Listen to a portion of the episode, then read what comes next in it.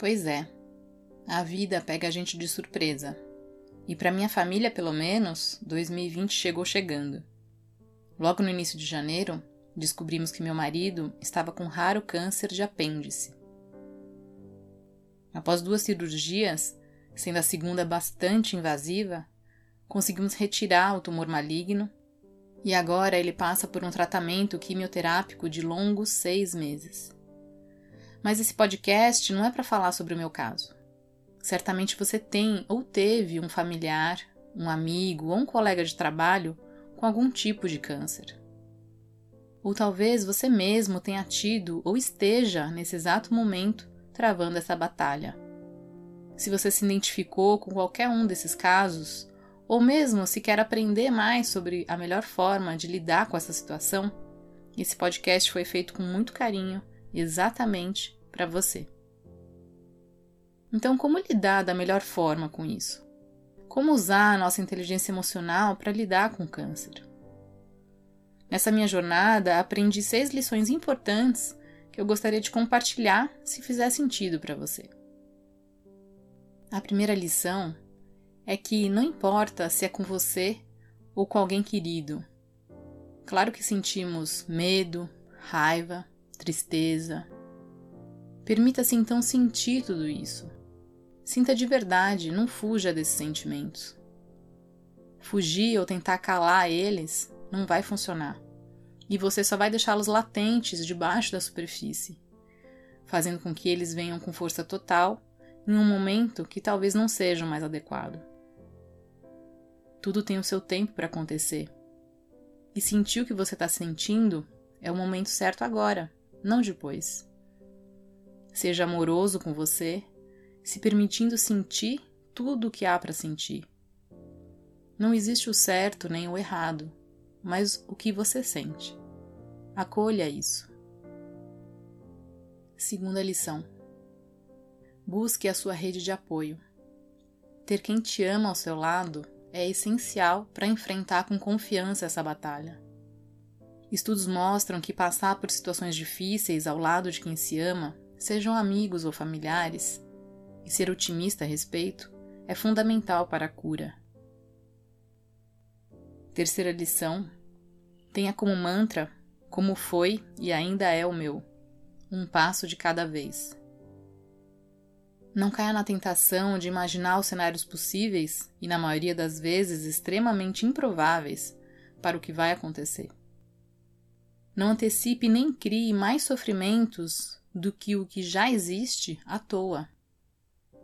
Lembre-se que existe um sofrimento primário, real, que é a doença, o estágio em que ela está nesse momento, e os tratamentos que você ou quem você ama está enfrentando e existem os sofrimentos secundários, que criamos com a nossa rica imaginação e que não são reais, e são muitas vezes catastróficos.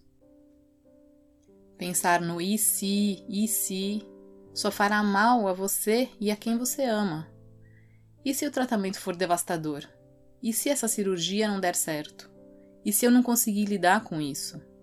Esqueça tudo isso. Se concentre no agora um passo de cada vez.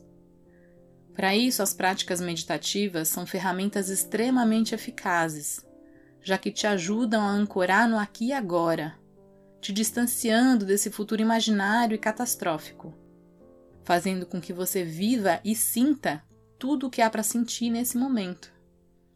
A meditação também o ajuda a ser mais gentil com você mesmo e te coloca no presente para lidar com tudo da melhor forma possível, usando 100% da sua capacidade atencional.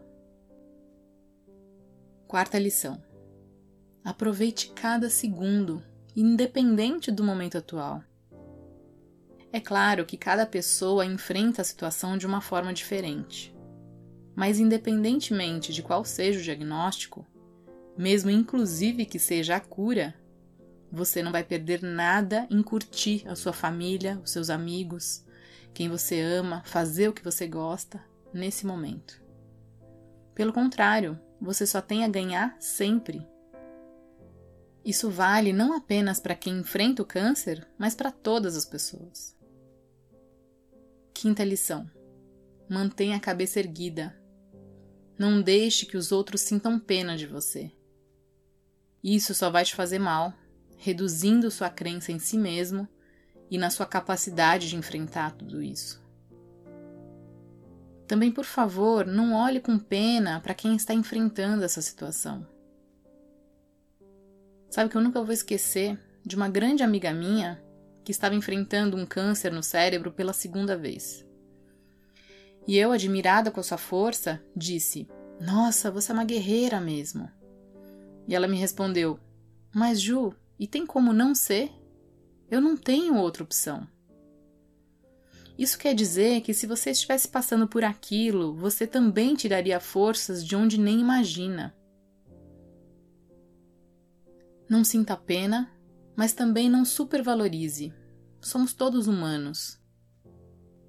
Para manter a conexão de verdade, aquela profunda e verdadeira, não funciona se você olhar de baixo, enaltecendo a pessoa, nem se olhar de cima, sentindo pena.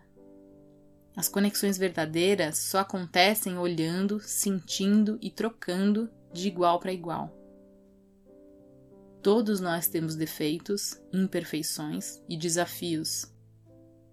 E todos nós temos nossas qualidades, sucessos e vitórias. E todos nós temos direito a perseguir nossa própria versão da felicidade. Finalmente, aprenda com a experiência. Uma lição importante que ela nos passa é refletirmos sobre o que estamos fazendo com o nosso tempo, o que estamos priorizando o que você ainda não fez que gostaria de fazer? O quanto perdemos tempo e energia se preocupando com a opinião alheia, usando máscaras, na tentativa irreal de agradar os outros, ignorando nossa própria voz. Então haja, mude o que for necessário. Incorpore na sua rotina coisas que te fazem verdadeiramente feliz, que dão sentido para a sua vida. Exclua aquilo que suga a sua energia e que faz você perder o seu precioso tempo de vida. A vida é agora. Ser feliz é agora, nem amanhã, nem depois, mas agora. E se eu puder ajudar você em algo mais, conte comigo, mesmo. Simplesmente seja você e seja muito, muito feliz. Até a próxima.